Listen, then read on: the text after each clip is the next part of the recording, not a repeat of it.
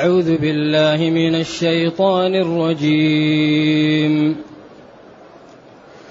ألم تر إلى الذين قيل لهم كفوا أيديكم وأقيموا الصلاة وآتوا الزكاة فلما كتب عليهم فلما كتب عليهم القتال إذا فريق منهم يخشون الناس كخشية الله أو أشد خشية وقالوا ربنا لم كتبت علينا القتال لولا أخرتنا إلى أجل قريب.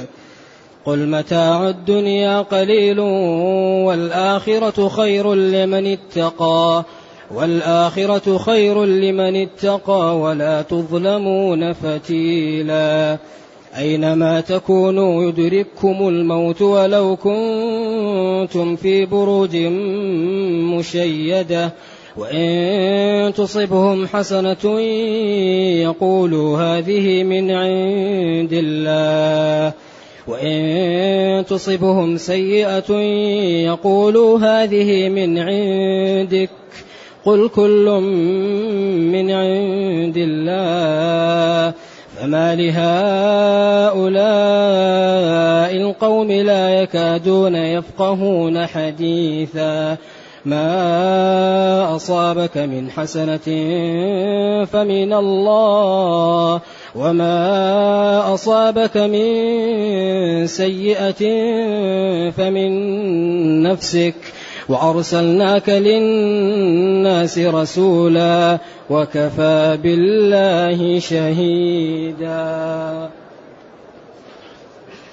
الحمد لله الذي أنزل إلينا أشمل الكتاب وأرسل إلينا أفضل الرسل وجعلنا خير أمة أخرجت للناس. فله الحمد وله الشكر على هذه النعم العظيمة والآلاء الجسيمة والصلاة والسلام على خير خلق الله وعلى آله وأصحابه ومن اهتدى بهداه. أما بعد فإن الله تعالى يبين في هذه الآيات ما كانت تقوله شريحة من المسلمين أو من المنافقين أو من اليهود. ألم تر إلى الذين قيل لهم كفوا أيديكم؟ أغلب المفسرين يقول كان بعض المسلمين في مكة.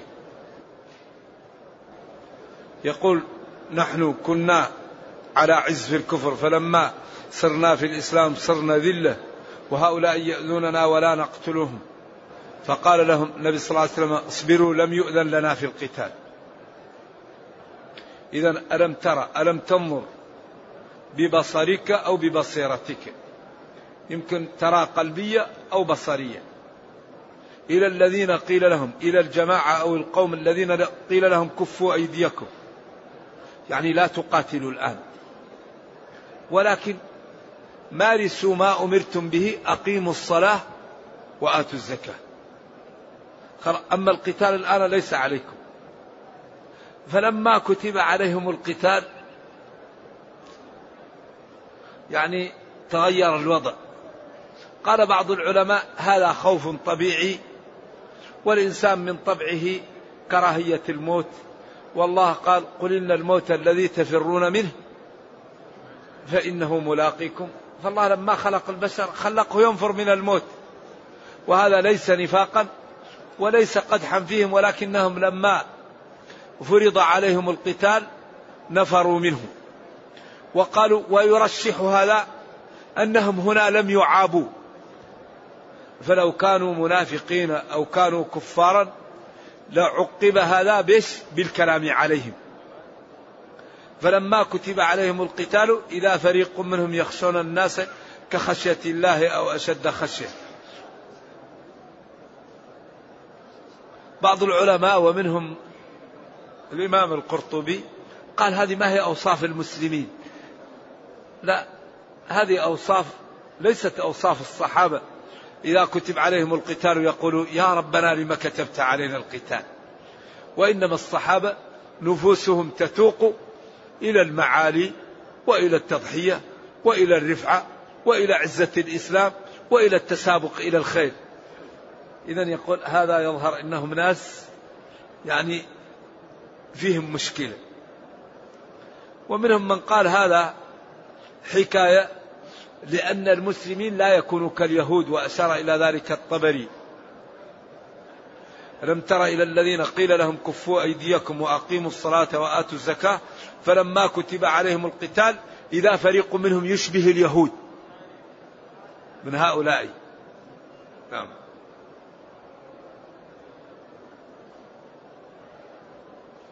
وقالوا ربنا لما كتبت علينا القتال؟ لا تكتب علينا القتال. هل لا أخرتنا لولا أخرتنا إلى أجل قريب إلى أن يموت هؤلاء أو نموت نحن. إذا هذا الأسلوب فيه نوع من العتاب لهذه الشريحة التي كانت تطلب القتال والجهاد فلما كتب عليها حصل لها نوع من الانزعاج والخوف. فقد عوتبوا ولامهم الله بهذه الآيات. إذا ألم تنظر يا نبي إلى الذين قيل لهم اتركوا القتال ولا تقاتلوا. ولذلك القتال قيل إنه مر براح ثلاث مراحل. أولا النهي عن القتال. ثالثا جواز القتال. ثالثا الأمر بالقتال. أول كفوا أيديكم وأقيموا الصلاة وآتوا الزكاة. لأن من أكبر أسباب تقوية المسلمين إقامة الصلاة وإيتاء الزكاة. من أكبر أسباب عزة المسلمين ممارسة الدين ممارسة الشرائع. من أكبر أسباب ضعف المسلمين الكف عن الطاعة. تجد واحد يقول لك أنا مسلم ولا يصلي. كيف مسلم لا يصلي؟ أنا مسلم لا أزكي. إذا هذا كلام لو كان صحيحا لصلى المسلم. كيف مسلم لا يصلي؟ والصلاة لا تسقط إلا عمن إلا عمن فقد العقل. الصلاة عبادة لا تسقط على من عنده العقل. أبدا. ما دام الإنسان عنده عقل واجب عليه الصلاة. إلا من كان معذورا من النساء. بعذر يمنعهم من الصلاة. الله رفع عنهم الصلاة في حال اتصافهم بالنفاس والحيض. لكن ما دام المسلم عنده العقل يجب أن يصلي. فترى بعض المسلمين يقول نحن مسلمون ولا يصلي. هذه مشكلة الحقيقة. أقيموا الصلاة وبعدين قال أقيموا الصلاة. دائما تعبيرات الشريعة في غاية من الدقة. ما قال أدوا الصلاة. قال أقيموا الصلاة. لأن إقامة الصلاة تتطلب أركان وشروط وواجبات وسنن وأنداب. ما أقاموا الصلاة. الذين يقيمون الصلاة. ما قال أدوا الصلاة. قال أقيموا. ما أقاموا الصلاة. قال هنا كفوا أيديكم وأقيموا الصلاة. لأن الصلاة لها 14 ركن. لها تسعة شروط. لها كذا واجبات لها شروط. لها أنداب.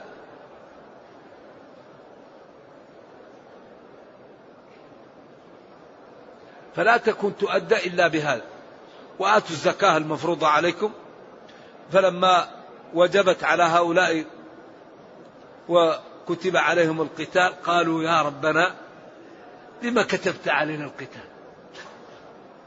لولا أخرتنا. هل أخرتنا إلى أجل قريب؟ هذا لا ينبغي الحقيقة. ولذلك القرطبي يقول هذا ليسوا من الصحابة ليسوا من المسلمين. قل متاع الدنيا قليل. قل متاع الدنيا قليل. والآخرة خير لمن اتقى ولا تظلمون فتيلا. ما أروع هذه الكلمات وما أوجزها وما أجمعها. قل متاع الدنيا قليل. أنتم لو أخرتم إلى كم؟ مئة سنة لا تأتي في عمر الزمن بمثل ثانية. مئة سنة لو قسناها بالزمن لا تأتي ثانية. لا تأتي لحظة. والآخرة خير لمن اتقى لأن الدار الآخرة لهي الحيوان لهي الحياة الباقية. أما الدنيا زائلة. بعدين ولا تظلمون نقيرا. كل واحد وشطارته. كل واحد واجتهاده. كل واحد وتضحيته. إذا الدنيا متاعها قليل والآخرة خير لمن خاف الله واتقى وثقوا تماما أن كل واحد يأخذ أجره كاملا لا ينقص منه شيء. أبدا. ولا تظلمون فتيلا. بل يغفر لهم ويتجاوز عنهم لكن كل واحد ما عمل من الخير يراه كاملا وما عمل من الشر لا يزاد عليه يعطى حقه أو ينقص عنه لكن لا يزاد عليه أبدا. إن الله لا يظلم الناس شيئا ولكن الناس أنفسهم يظلمون. إذا متاع الدنيا قليل. كم الواحد يعيش في الدنيا؟ الأمور الواجبة عليك محدودة. الأمور المحرمة عليك محدودة. الله أباح لك متع الحياة. أباح لك الحلال. حرم عليك أمور معينة وأعطاك العمر وأعطاك العقل وقال لك اشتغل قبل أن يفوت الأوان عليك. أعطاك رأس المال وأعطاك الربح وقال لك اشتغل. والدنيا متاعها قليل. فينبغي أن تكسب قبل أن يفوت. ولذلك السفيه الذي يضيع وقته الزمن يمشي. ينبغي للعاقل أن لا يشتغل إلا فيما ينفعه. ولذلك العقلاء لا يشتغلون إلا فيما يصلح دنياهم أو أخراهم. العاقل لا يشتغل إلا فيما يصلح دنياه أو أخراه. والدنيا هي مطية الآخرة. ولذلك من كان يؤمن بالله واليوم الآخر فليقل خيرا أو ليصمت. تكلم وسدد ما استطعت فإنما كلامك حي والسكوت جماد. فإن لم تجد قولا سديدا تقوله فصمتك عن غير السداد سداد. فينبغي للمسلم أن يستغل وقته بالطاعة بالصلاة بالصوم بالعمل بمساعدة الضعاف بتعليم الجهال بتأطير الضعاف بالعمل لدينه. متاع الدنيا قليل. فالإنسان إذا لم يشتغل يضيع عليه الوقت. ولذلك العمر محدود. لكن الذي يعمل يبارك له في العمر. مباركة في العمر كيف يكون الإنسان عمره مثلا خمسين سنة ستين سنة؟ سبعين سنة لكن كأنه عاش ألف سنة. لأنه يبارك له في العمر يعمل الطاعات يتجنب المعاصي يعمل الخير تكون دائما كل يوم يزيد. فيكون كأنه عاش ألف سنة وهو عاش سبعين سنة ثمانين سنة. أما العمر كما سيأتي محدود لا يزيد ولا ينقص. يمحو الله ما يشاء ويثبت. وعنده إيش؟ أم الكتاب. المكتوب في اللوح المحفوظ هو اللي يكون لكن عند الملائكة صحف. فلان إن صال رحمه فزيده عشر سنوات. فلان إن عمل الخير فاعملوا زيدوه كذا. لكن في اللوح المحفوظ يفعل أو لا يفعل. عنده أم الكتاب مكتوب فيها. خلاص. يكتب الملك أربعة. عمره شقي أو سعيد.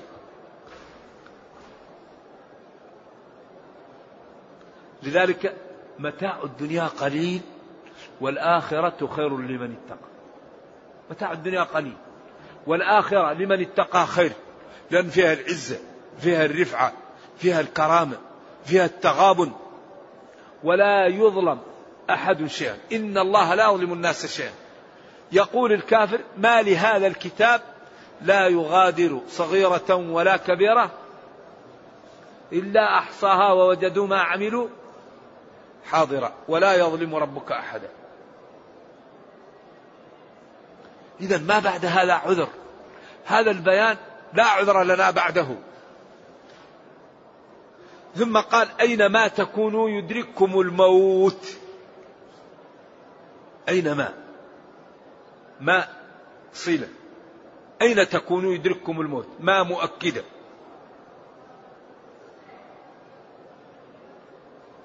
أي محل فيه الإنسان انتهى العمر يموت. العمر مثل الشريط. إذا ما دام العمر محدود والرزق محدود فلم لا نشتغل لديننا ولأمتنا ولعزتنا؟ كل شيء يخاف الناس منه ويهتم الناس به هو ما لا هو المال والجاه. هو العمر والرزق. العمر محدد والرزق محدد. إذا لما المسلم لا يشتغل لرفعته ولعزته ولدينه؟ أينما تكونوا يدرككم الموت؟ هذا جواب أين؟ يدرككم الموت إذا جاء وقته. إن أجل الله إذا جاء لا يؤخر. قل لكم ميعاد يوم لا تستأخرون عنه ساعة ولا تستقدمون. تنوعت الأسباب والموت واحد. لا يمكن الإنسان يزيد لحظة ولا ينقص لحظة. إذا الواحد يعيش قرير العين. يقوم بالأسباب ويعيش قرير العين. أفي أي يومي من الموت أفر؟ أيوم لم يقدر أم يوم قدر؟ يوم لم يقدر لازم. لم يقع ويوم قدر لازم يقع. إذا أينما تكونوا يدرككم الموت؟ ولو كنتم في بروج مشيدة. البروج جمع برج. واختلفوا في المشيدة. إلى ثلاثة أقوال. قيل المشيدة المرفوعة. قيل المشيدة المطلية بالشين. قيل المشيدة المحصنة. والمقصود أن الإنسان سيدركه الموت ولو كان في محل حصين إذا جاء وقت الموت. ولن يموت إذا تعرض لكل شيء إذا لم يأتي وقت الموت. وإن تصبهم هؤلاء القوم من اليهود ومن ضعيفي الإيمان حسنة يقول هذه من عند الله ومن فضله. وإن تصبهم سيئة يقول هذه من عندك يا محمد صلى الله عليه وسلم من شؤمك علينا. قل لهم يا نبيي كل من الحسنات والسيئات من عند الله. فما لهؤلاء القوم لا يكادون يفقهون حديثا. كل شيء في الدنيا من الله. كما قال ونبلوكم بالشر والخير فتنة وقال لتبلون في أموالكم وأنفسكم ولتسمعن من الذين أوتوا الكتاب من قبلكم ومن الذين أشركوا اذى كثيرا وإن تصبروا وتتقوا لذلك من عزم الأمور. فالدنيا كلها ابتلاءات. وهنا يأتي باب يسمى باب القدر وهو من أخطر الأبواب لمن لم يوفقه الله. وإذا أردنا أن نوضح القضية بطريقة يفهمها من قدر الله له الفهم ولله المثل الأعلى. إذا كان رجل زارعا رجل يزرع فيأخذ بذر العنب ويأخذ بذر التمر النواة ويزرعها لينتج التمر والعنب ويأخذ بذر الشوك لينتج شجر الشوك. والعنب أوجده للانتفاع به. والشوك أوجده ليجعله سريبة على البستان. فالله تعالى خلق الخلق بعضهم مثل الشوك وبعضهم مثل؟ العنب والتمر. والله جل وعلا لا يسأل عما يفعل. الكبير المتعال. أمره إذا أراد شيئا أن يقول له كن فيكون. ولكن العبد لا يعلم ما كتب له في اللوح المحفوظ. فهو يترك العمل باختياره وتقوم عليه الحجة لأنه كان جاهلا بما كتب في اللوح المحفوظ. فلذلك تقوم عليه الحجة لأنه تأتيه الرسل وتأمره بالإيمان وتأتيه بالحجج فيكفر بها فيدخل النار. ولذلك هنا قال في هذا ما أصابك من حسنة فمن الله وما أصابك من سيئة فمن نفسك. ما أصابك من حسنة فمن الله يوم بدر ولقد نصركم الله ببدر وأنتم أذلة.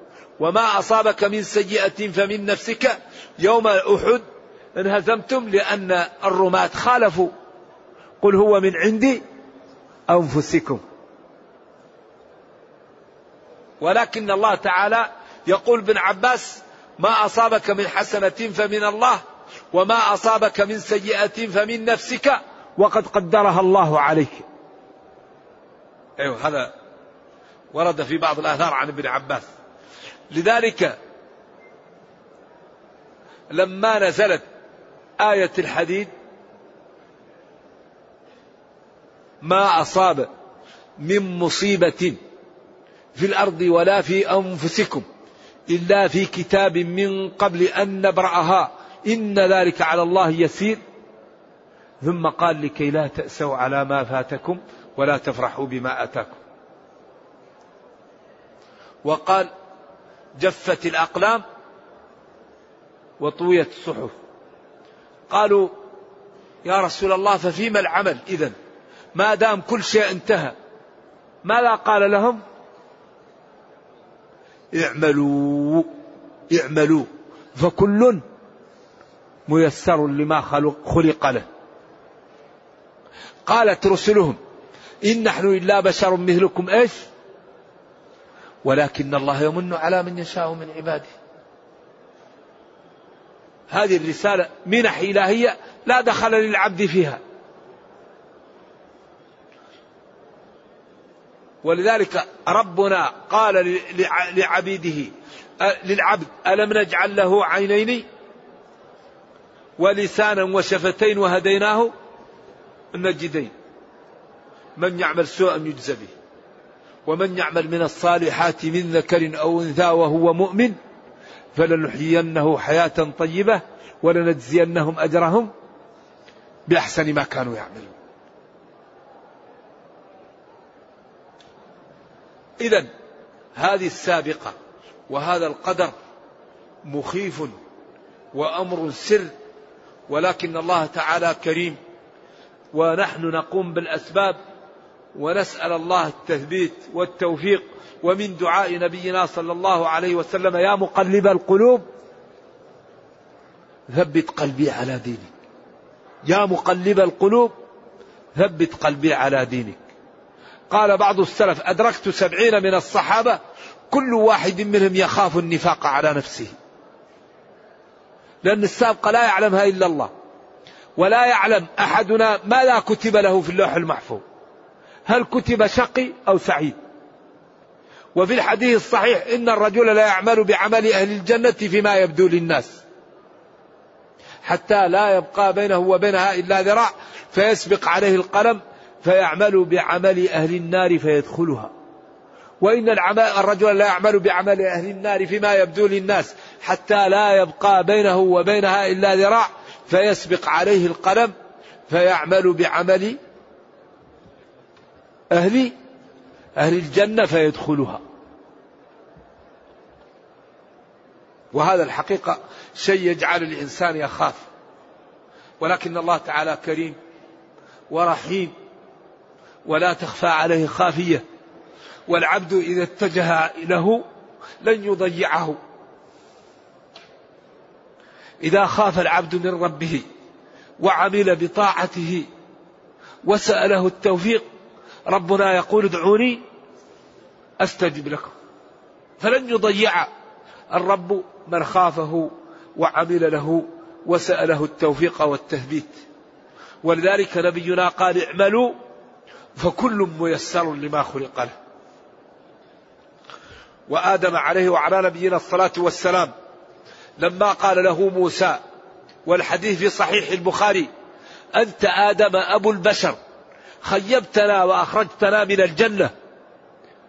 فقال يا موسى أتلومني على أمر كتبه الله قبل أن أخلق بأربعين سنة. فحج آدم موسى فحج آدم موسى فحج آدم موسى. لذلك قالوا إن القدر يستدل به على المصائب لا على المعائب آدم تاب وتاب عليه ربه وانتهى. فهذه قضية كتبها الله وانتهت فلا تلومني على أمر كتبه الله علي. أما الإنسان يعمل جريمة ويسرق ويقول أنا كتب الله علي السرقة فلا نفعل به ما فعل عمر بالسارق. قال له كيف تقطع يدي وأنا كتب الله علي أن نسرق؟ كيف قال له كيف تلومنا ونحن كتب الله علينا أن نقطع يدك؟ لأن المعايب لا يستدل بها بالقدر. وإنما يستدل بها على المصائب ولذلك الكفار لما أرادوا أن يسووا بين الإرادة الشرعية والإرادة الكونية كذبهم الله. وقال الذين أشركوا لو شاء الله ما أشركنا ولا آباؤنا ولا حرمنا من شيء. كذلك كذب الذين من قبلهم. لأنهم أرادوا أن يجعلوا الإرادة الكونية مقابلة للإرادة الشرعية. لا. ما لست معها. ولذلك الذي يقع الإرادة الكونية والإرادة الشرعية قد تقع وقد لا تقع. فأراد الله شرعا من أبي بكر أن يدخل في الإسلام وأرادها منه كونا فدخل في الإسلام. وأراد شرعا من أبي لهب أن يدخل في الإسلام ولم يردها كونا فلم يكن. إذا في إرادة شرعية وفي إرادة كونية والإرادة الكونية هي المختوم عليها لا بد أن تقع. فقد توافق الإرادة الشرعية الإرادة الكونية وقد لا توافقها ولكن الذي يقع هو الذي كتب الله. كتب شقي أو سعيد. فالذي كتبه سعيد يوفقه للطاعة ويوفقه للتوبة. ولو انغرق في المعاصي إذا قرب أجله يتحسن حاله ويتوب ويموت على الخير. والذي ساء حاله أعاذنا الله بذلك إذا قرب أجله ولم يكن من أهل الخير يسوء حاله فيموت على غير الخير. ذلك ينبغي للمسلم أن يخاف وأن يقوم بالأسباب وأن لا يتهور لأن التهور في غاية الخطورة. إذا هنا ما أصابك من حسنة فمن الله تفضلا منه ورحمة وما أصابك من سيئة فمن نفسك. وقد كتبه الرب عليك لأنه كتاب لا يغادر صغيرة ولا كبيرة إلا أحصاها. ووجدوا ما عملوا حاضرا ولا يظلم ربك أحدا. لذلك ربنا الكبير المتعالي لا يسأل عما يفعل أمره إذا أراد شيئا أن يقول له كن فيكون. لا يسأل عما يفعل.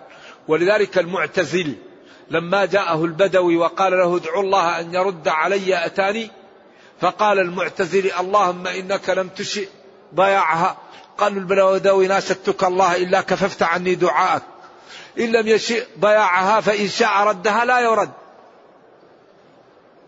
ولذلك لما قال المعتزلي سبحان من تنزه عن الفحشاء قال له السني سبحان من لا يقع في ملكه إلا ما يشاء.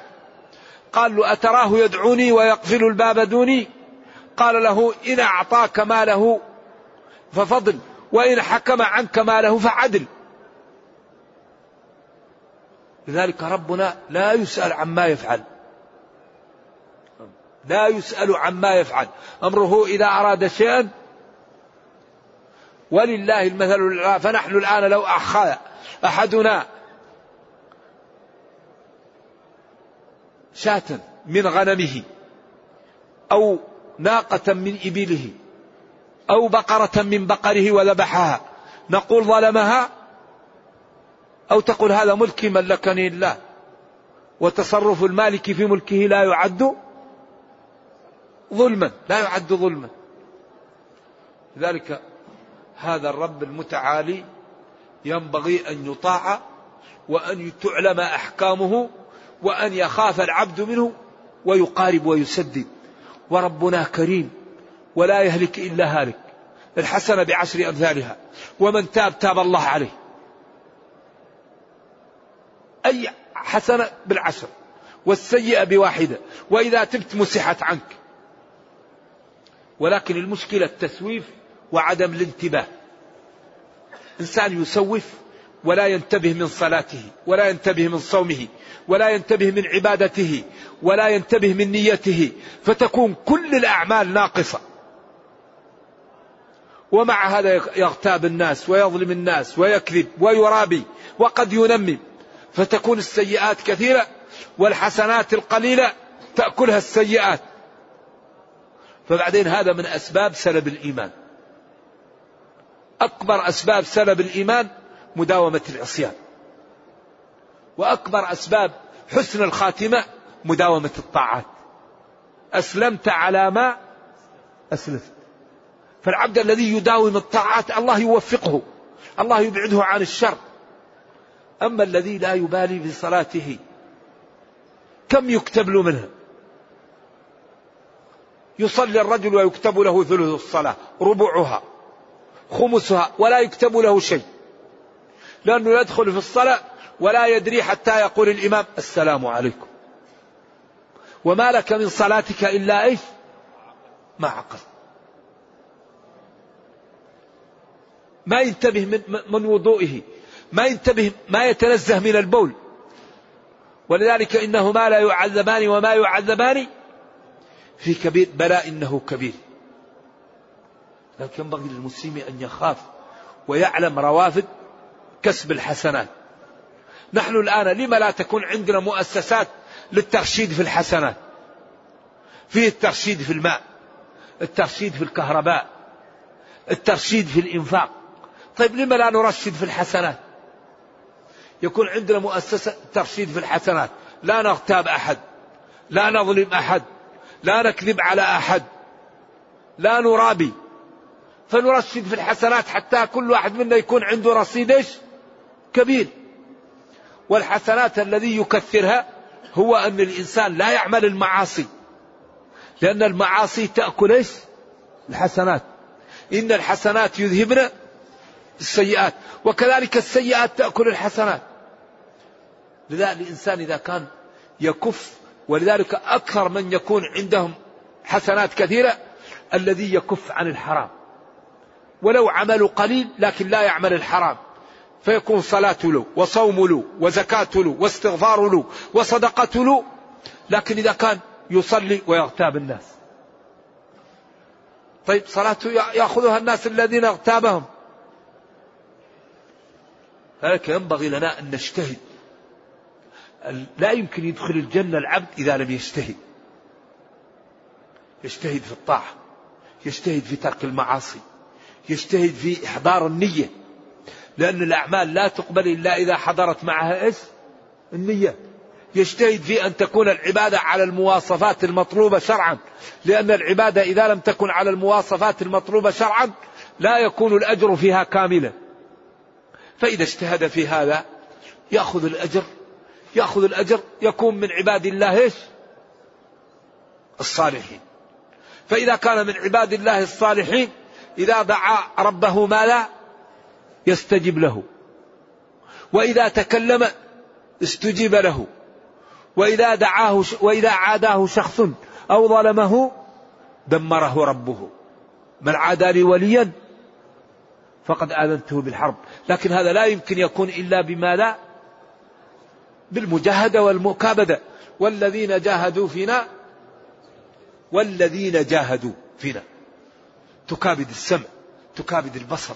تكابد اللسان تكابد البطن تكابد الفرد تكابد اليد الرجل حتى تذللها وتكون تعمل بطاعة الله وتجد الفرح بالطاعة وتنفر عن المعصية. أصبحت العدوى منك محققة وأصبحت من أولياء الله وأصبح الله يدافع عن أوليائه. إن الله يدافع عن الذين آمنوا. ولينصرن الله من ينصره إذا يقول جل وعلا ما أصابك من حسنة فمن الله ومن تفضله وما أصابك من سيئة فمن نفسك. وأرسلناك للناس رسولا عظيما كافة صادقا مبشرا من أطاعك بالجنة ومحذرا من عصاك ومن كذب بك بالنار. وكفى بالله شهيدا على رسالتك وتبليغك وعلى من آمن بك وعلى من كفر بك. فإن الله تعالى لا تخفى عليه خافية وكل واحد منا سيطلعه على عمله. ليس بينه وبينه حجاب. ولكن يعفو عن كثير. ولما قالت عائشة قال ذلك ليس الحساب ذلك إيش؟ العرض. نرجو الله جل وعلا أن يرينا الحق حقا ويرزقنا اتباعه وأن يرينا الباطل باطلا ويرزقنا اجتنابه وأن لا يجعل الأمر ملتبسا علينا فنضل. ربنا أتنا في الدنيا حسنة وفي الآخرة حسنة وقنا عذاب النار. اللهم أصلح لنا ديننا الذي هو عصمة أمرنا وأصلح لنا دنيانا التي فيها معاشنا وأصلح لنا آخرتنا التي إليها معادنا. واجعل الحياة زيادة لنا في كل خير والموت راحة لنا من كل شر. اللهم إنا نسألك من خير ما سألك من محمد صلى الله عليه وسلم ونعوذ بك من شر ما استعاذك من محمد صلى الله عليه وسلم. سبحان ربك رب العزة عما يصفون وسلام على المرسلين والحمد لله رب العالمين. والسلام عليكم ورحمة الله وبركاته.